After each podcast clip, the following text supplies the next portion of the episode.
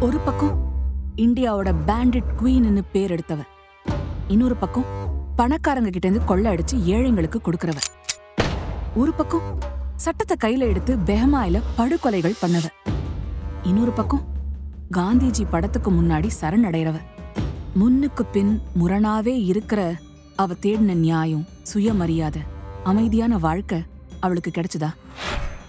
பத்து வருஷம் ஜெயில இருந்ததுக்கு அப்புறம் பார்லிமெண்ட் மெம்பர் ஆகி அரசியலுக்கு வரா. அங்க என்ன பண்றா? அவ துப்பாக்கிய விட்டாலும் துப்பாக்கி அவளை விடாம துரத்தி பழி வாங்கிருச்சு. பூலாந்தேவியோட வாழ்வும் சாவும் நமக்கு என்ன சொல்லுது?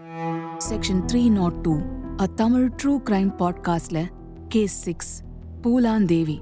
ஒவ்வொரு வெள்ளிக்கிழமையும் புது எபிசோட்